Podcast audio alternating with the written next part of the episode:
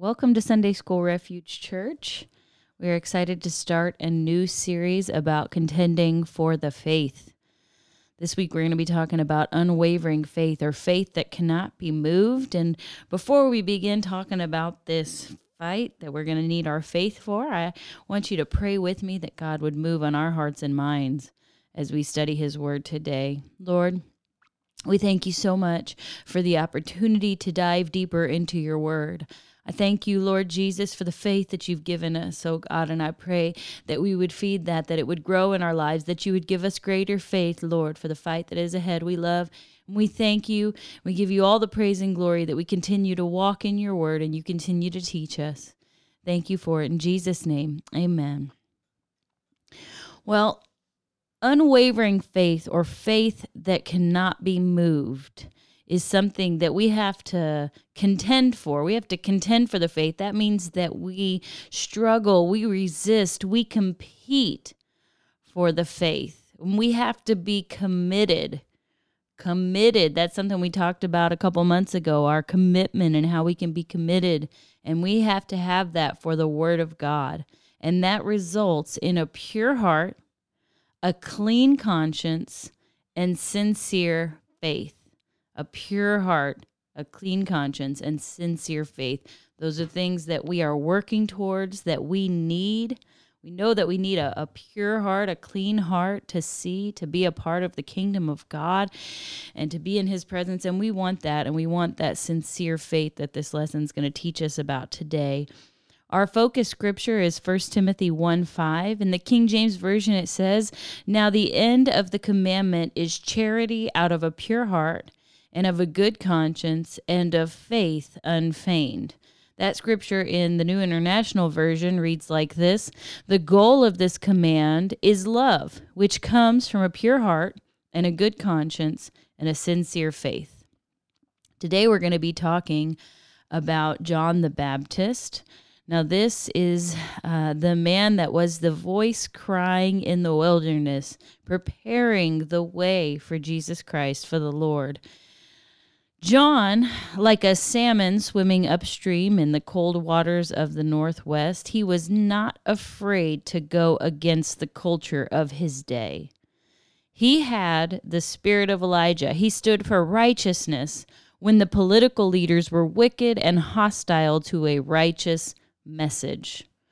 Now, if you're listening to this lesson in uh, real time or the week that we've uploaded it, I, I just want to say that this is the lesson that was in our curriculum for this week. We haven't changed it, we haven't manipulated it, and we haven't picked a lesson to go along with our current events. But I know that God is in control and that even when this curriculum was being written and the day that it would be taught, He knew what would be going on in our world. And so I want to say that again John stood for righteousness when the leaders, the world leaders, the political and religious leaders were wicked and hostile, he continued to teach a message of righteousness. Now, he started preaching in the wilderness, and he didn't preach in a church or in a synagogue, but he preached in the desert beside rivers. He preached in the beating sun. He probably preached in the rain and in the wind. And his message was repent. That is what he preached repent. With clarity and boldness, he preached this message that most people probably wouldn't be attracted to, and yet he drew large crowds with his message of repentance. John's preaching and his influence it got the attention of King Herod, and before long he was testifying in front of the king. And some may have um, watered down the message at this point when they're approaching the king, when they're they're speaking um, in this um, place of honor, a place before the king. You might some might have watered down the message, but John did not. He was unwavering in his faith in what he knew to be true, even as he stood before the king. And if you want, you can read that account in Mark chapter 6 verses 14 through 29, John had the moral authority to declare to the king that he was not living right. John could tell the king You're not living right. And it was because John was living right that he could say it and not waver in what he was saying. He was able to declare, um, the tell the king what sin he was living in and when you read that account, you realize he was talking to the king about how he was living with his brother's wife and telling him that this was sin. And John was able to say this clearly. He was able to say it boldly because in John's life, he he was living righteously and there wasn't that sin. So King Herod respected John for this. And he observed that John was a just and holy man, and the king even admired John when he gave him audience. The preaching of John drew the admiration of some and it drew the anger or the wrath of others, but John did not let the the this any fear. He didn't let people's opinions determine his message. The fear of imprisonment and death, it didn't cause him to falter or to be quiet in what he believed. He stood strong. He was an example to all of us, even today, that unwavering faith in the middle of threats and persecution is a testimony to the truth that we hold dear. Jesus himself held up John as an example to all of us that if we are to be strong in our faith, regardless of circumstance, we will declare with our lifestyle the moral sovereignty of our message. John preached the same gospel in the wilderness that he did in the palace. The steadfastness of his preaching awoke the people to the justice of God. Jesus began to speak to the crowd about John in Luke chapter 7, verse 28 through 29. And he said, What did you go out into the wilderness to see? A reed swayed by the wind? If not, what did you go out to see? A man dressed in fine clothes? No, those who wear expensive clothes and indulge in luxury are in palaces. But what did you go out to see? A prophet? Yes, I tell you, and more than a prophet. This is the one about whom it is written, I will send my messenger ahead of you who will prepare your way before you. I tell you, among those born of woman, there is no greater than John, yet the one who is least in the kingdom of God is greater than he. And the Bible tells us that at Jesus' words about John, all the people, even the tax collectors, acknowledged that God's way was right because they had been baptized by John. But the Pharisees and the experts in law rejected God's purpose for themselves because they had not been baptized by John. John's um, his unwavering faith and his des- his desire to stand and be bold and his action in doing that it prepared the way of the lord. That was john's purpose in life and if he had wavered he would not have been able to fulfill his purpose in preparing the way for jesus to come.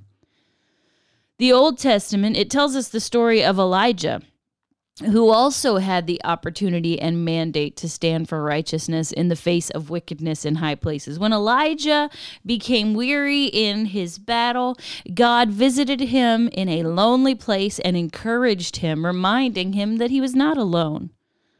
Sometimes it's easy to become weary in well doing because doing right in the midst of constant wrongdoing can be exhausting to our human spirit.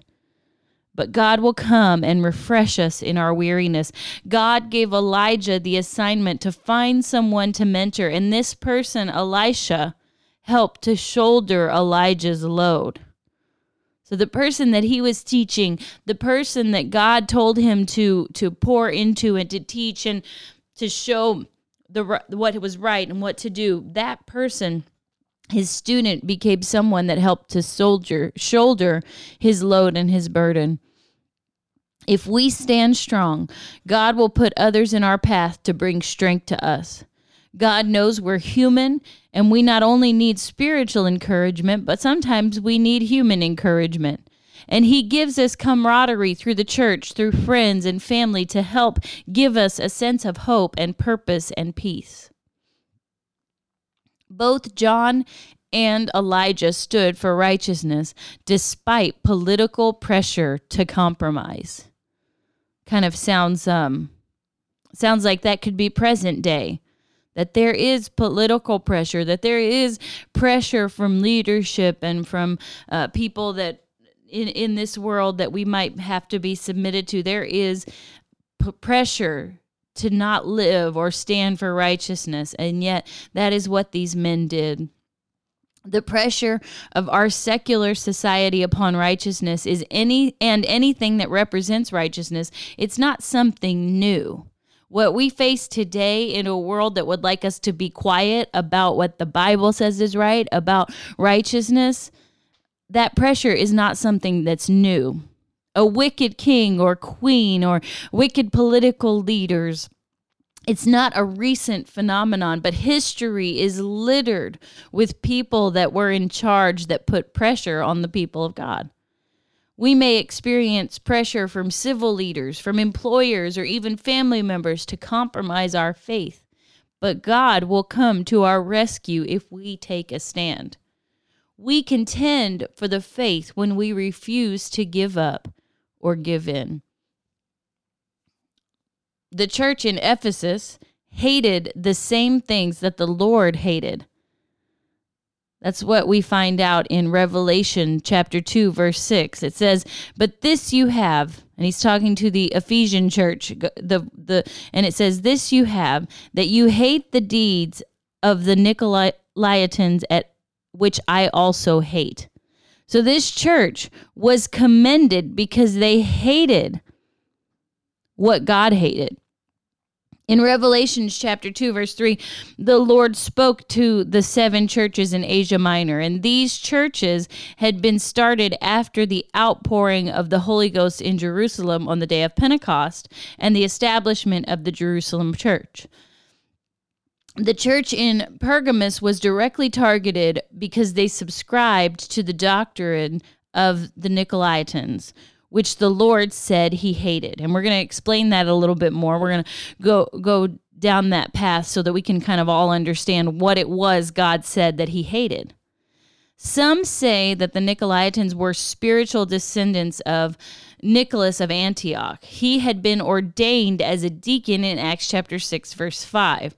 So we see in Acts chapter 6, verse 5, it says, And the saying pleased the whole multitude, and they chose Stephen, a man full of faith and of the Holy Spirit, and Philip, and Prochorus, and Nicanor, Timon, Parmenas, and Nicholas, a proselyte from Antioch, whom they set before the apostles, and when they had prayed, they laid hands on them.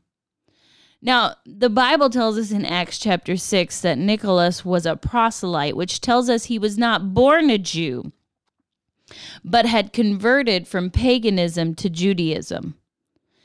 And then Nicholas experiences a second conversion along with many other Jews. And this time it was turning from Judaism to Christianity, accepting Jesus Christ as the Messiah.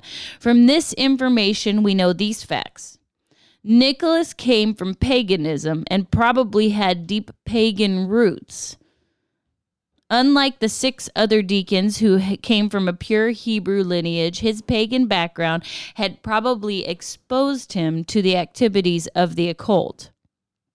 And we know that simply through history and through uh, what those that were pagan during that time were doing and what they had filled their lives with and, and how they worshiped and what they worshiped and their idolatry. So the Lord says there in Revelation 2 about the Ephesian church that they hated, they they detested or they loathed that Nicolaitan doctrine that had creeped up. Now, here's the question. Should we hate the things that God hates? Well, I think that that scripture in Revelation chapter 2 verse 6 tells us that we should because God is commending them or applauding his these people, this church for hating something that he hated. So what are things that the Lord hates? I think it's important that we know because we want that to be our measuring tape. Uh, there's a scripture that comes to mind in Proverbs chapter 6, and it says, uh, A worthless person, a wicked man, walks with a perverse mouth. He winks with his eyes, he shuffles his feet, he points with his fingers. Perversity is in his heart. He devises evil continually, he sows discord. Therefore his calamity shall come suddenly.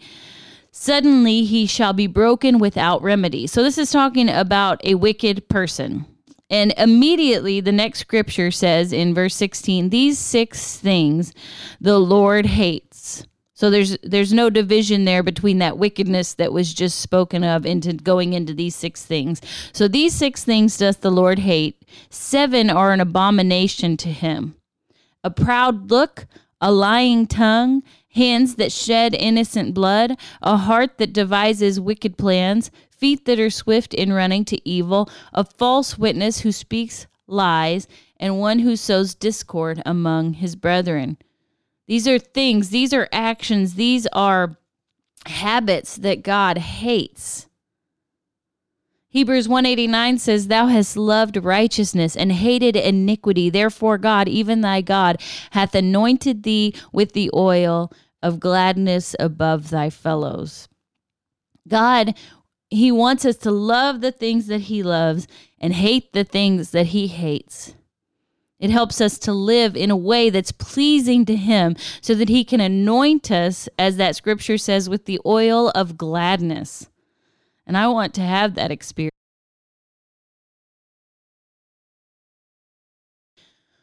So, what is this doctrine of the Nicolaitans that God hated and that he commended his church for hating? Let's dig a little deeper into that so we can understand better um, what it was that God was saying that he hated.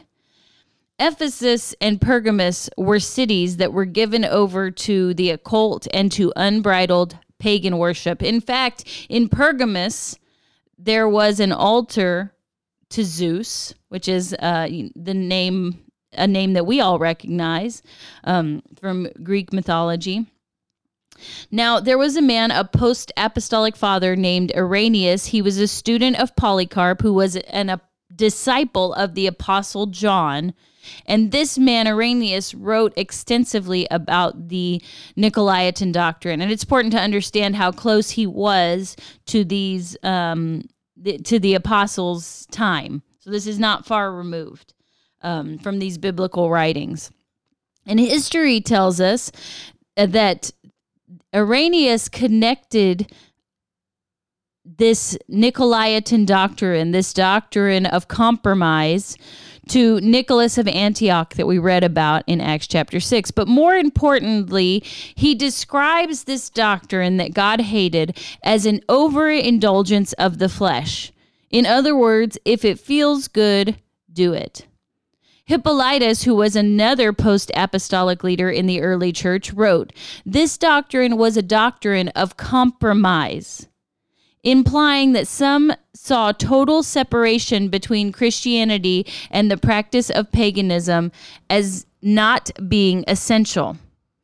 From early church records, it seems apparent that Nicholas of Antioch was so immersed in occultism, Judaism, and Christianity that he could stomach it all. So he just mixed them all together. It didn't really matter um, that that there there was no fit there. That you could not. Uh, you couldn't mix them all together. There's there's no way to do that. He found a way to stomach all of it. He was inclusive to everything. And God hated that. He had no problem intermingling these belief systems and various concoctions. He saw no reason why believers could not continue to fellowship with, with those that were still immersed in the black magic of the Roman Empire and its countless mystery cults. Occultism was a major force that warred against the early church. In Ephesus, the primary pagan religion was the worship of Diana or Artemis. There were many forms of idolatry in Ephesus, but this was the primary object, object of occult worship in that city. There was a huge temple dedicated to this false god, and one of the main ways that the people would worship Diana was through immoral sexual acts. Now remember, that that the those that were writing these post apostolic fathers that were writing and telling us about this they said they said things as though if they the act of the doctrine of the Nicolaitans was if it feels good, do it. And so they would find a way to bring that philosophy into their worship so that they felt better about the fact that they were not living righteously. In the city of Pergamus, there were numerous dark and sinister forms of occultism, causing Pergamus to be one of the most wicked cities in the history of the ancient world. And in both of these cities, believers were persecuted fiercely by adherents of pagan religions. They were forced to contend with paganism on a level beyond all other cities that were dealing with this. It was very difficult for believers to live separated from all the activities of paganism because paganism and its religions were the center of life in these cities. Everything centered around it. It's interesting to me that the devil would would use this method to make life in one of these cities that that life would center around the occult or around this pagan worship. I think that there was an understanding there that if I can make make everything in life come back to this pagan worship, they'll never be able to disentangle from it. You know, the truth is that's how our our walk with Christ, our living for Christ should be. Everything in our lives should be centered. That this should be the center of our lives. The way that we live, the righteousness that we live by, the word of God that we live by and what God loves and what God hates, that should be the center of how we live so that it is it's it becomes difficult for us to disentangle from it because there's times when we're weak and there's times when we're struggling but if our life is completely centered around God and the body of Christ and his word it becomes hard for us to to disentangle from it in weak times in times where that seems like it would be the easiest thing to do. But if we're so connected that that can't happen then that is a strength and not a weakness.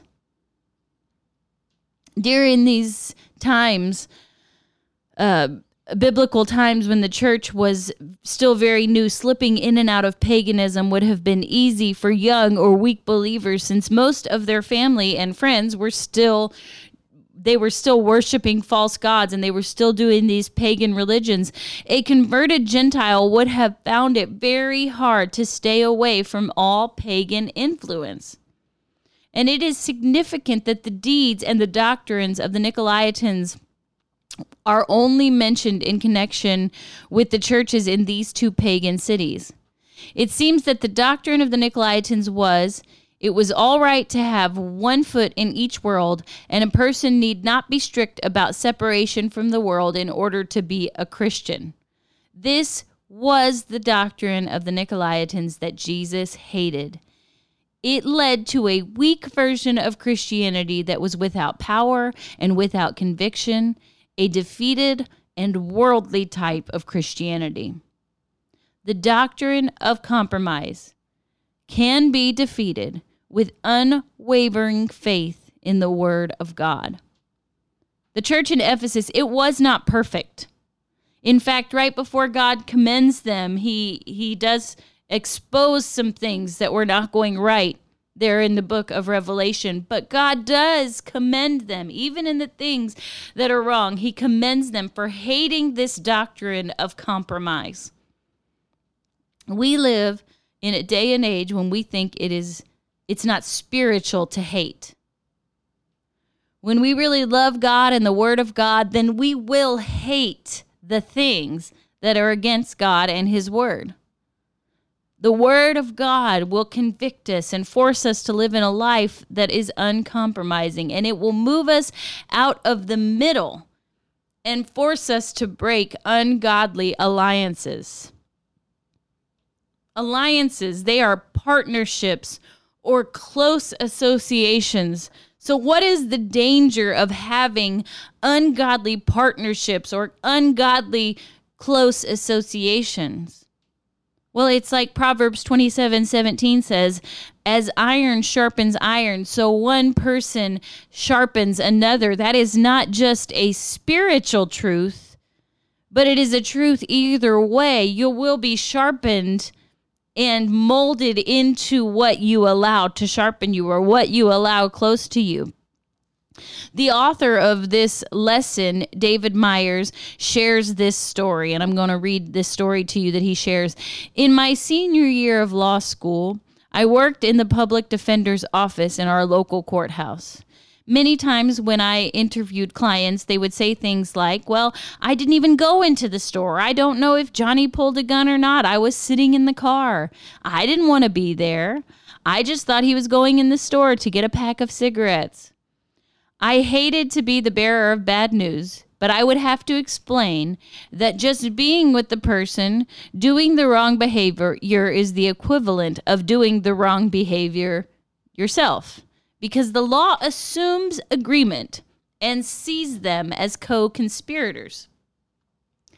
Now, we do not tolerate harm coming to our homes or our bodies. We do not tolerate being treated improperly. We do not tolerate people coming into our homes and stealing our possessions. And we should never tolerate alliances with philosophies that mitigate the truth of God's word and the righteous nature of our God. We cannot allow compromise into our lives. Unwavering faith, it is faith based on a pure heart. That's what our scripture told us in 1 Timothy 1 5. It's faith based on a pure heart. Now, John the Baptist was bold enough to preach a message of repentance in a time when the people were waiting to hear a message of revolt. They wanted a revolution. The po- political climate was tense, and the Jews were tired of being under the thumb of the Roman Empire. And their expectation, even the expectation of Jesus' disciples at times, was that the Messiah would come and lead them in a military revolution. But John the Baptist was the voice of one crying in the wilderness, Repent.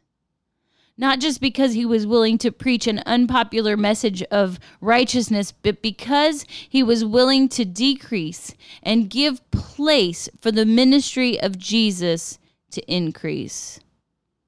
He had a pure heart, a pure heart with unwavering faith now, a pure heart gives us the internal guidance we need to make hard decisions.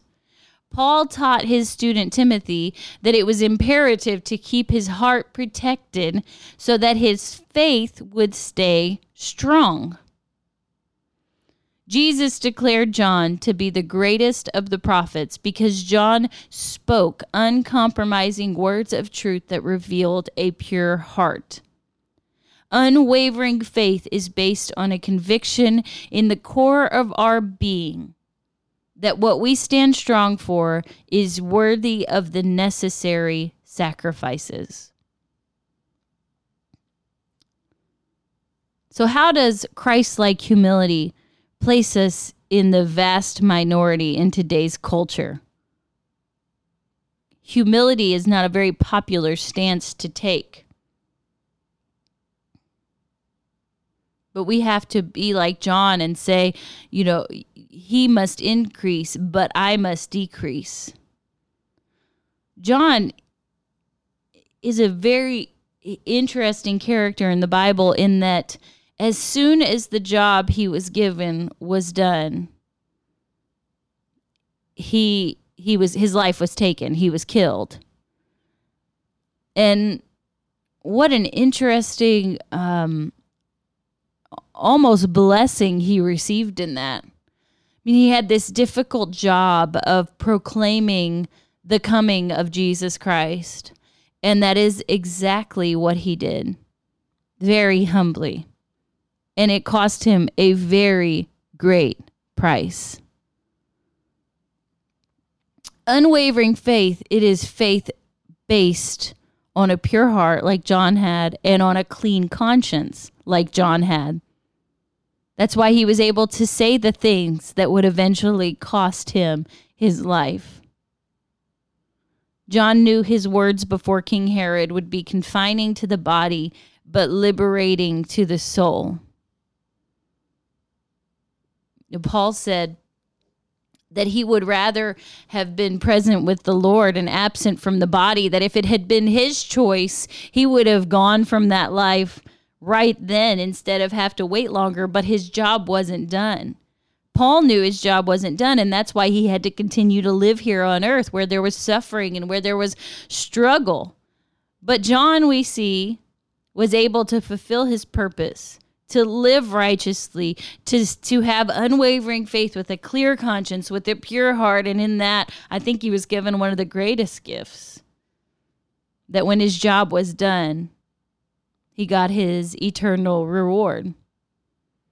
Unwavering faith, it can give you more than just a sense of purpose, but it can give us peace in our innermost being that steers us away from emo- emotional turmoil and emptiness.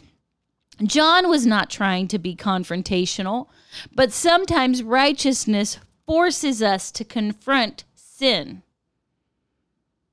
Tolerance is not happiness. Silence is not golden when it's faced with ungodliness.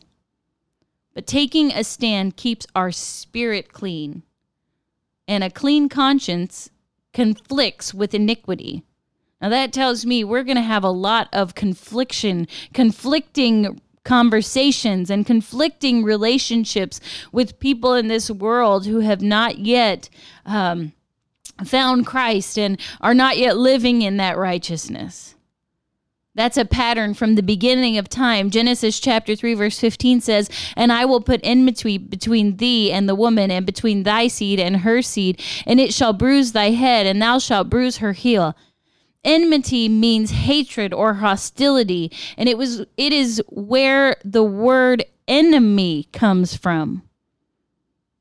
Unwavering faith knows that taking a stand for righteousness will not be a popular decision. Our commitment to our faith is based on the clean conscience of doing the right thing regardless of the fallout. So, how can we confront sin in a way that ensures we have a clean conscience and are not offensive on purpose. The, th- the three Hebrew young men refused to compromise their faith. You know who I'm talking about Shadrach, Meshach, and Abednego, despite that they had no guarantee of deliverance. When we tell that story, we know the end, but when these three young men stood and said that they would not bow to a false God, they did not know that they were saved. But their unwavering faith gave them favor in the fire. And this is the greatest faith of all a faith that says, it does not matter if God answers, this is who I am, and this is how I am going to live. If God does not answer, then it will not change my course of action. Or maybe we should say, if God does not answer how I think he should answer, then it will not change my course of action faith based on an immediate answer or on a desire for the answer that we want, that's not faith at all.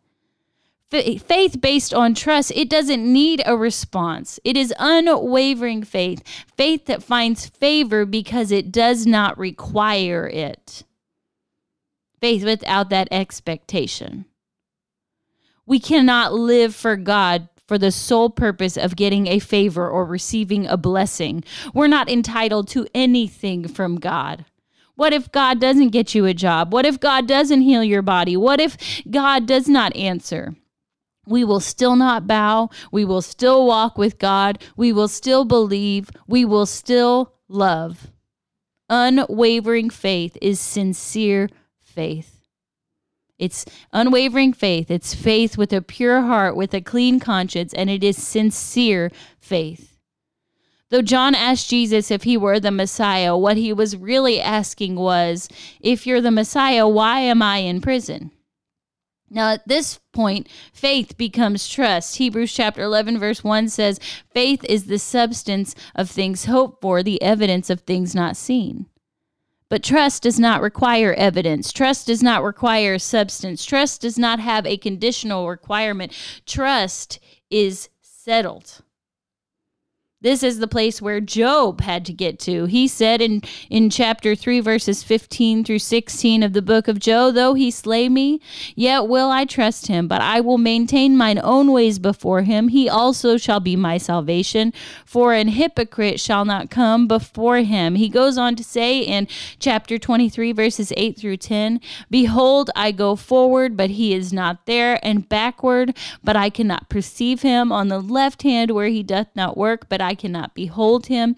He hideth himself on the right hand that I cannot see him. But he knoweth the way that I take. When he hath tried me, I shall come forth as gold. That is trust. That is sincere faith. That is unwavering faith. Proverbs chapter 3 tells us, Trust in the Lord with all thine heart and lean not to thine own understanding. It's not about understanding, it's not about knowing what's coming next. But it's about leaning on Him. It's about trusting in Him and in everything that we do, acknowledging Him so that He can direct our paths. Finally, sincere faith comes from an honest heart. John the Baptist, he faced his greatest trial as he sat in jail. He heard the reports of the ministry of Jesus. John had paved the way for Jesus' ministry to prosper. John had been the forerunner. That was his purpose in life. He had fulfilled his mission by decreasing so that Jesus could increase. He, he left the scene as soon as Jesus came on the scene so that the focus could be on Jesus. But then John, who was only human, had that humanity kicked in as he sat on death row and he wondered, is Jesus really the one? And if so, why am I still in prison? The messengers who went to Jesus with questions from John, they were not rebuked, but instead Jesus pointed them to the miracles and then stated words never before assigned to any other. Jesus said, For I say unto you, among those that are born of woman, there is not a greater prophet than John the Baptist. The Lord honored John for his honest question. Unwavering faith is faith from an honest heart. Faith in a jail brings a Savior. Unwavering faith whilst facing certain death brings the glory of God. And faith in the middle of uncertain times brings the certainty of God's hand. Let's pray. God, I thank you for your word, and I thank you for this reminder that we have to have unwavering faith.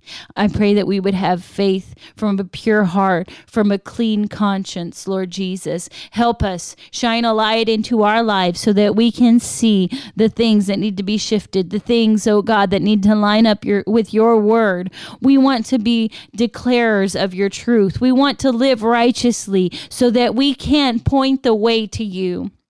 We need you in that endeavor, God, and I pray that you would help us.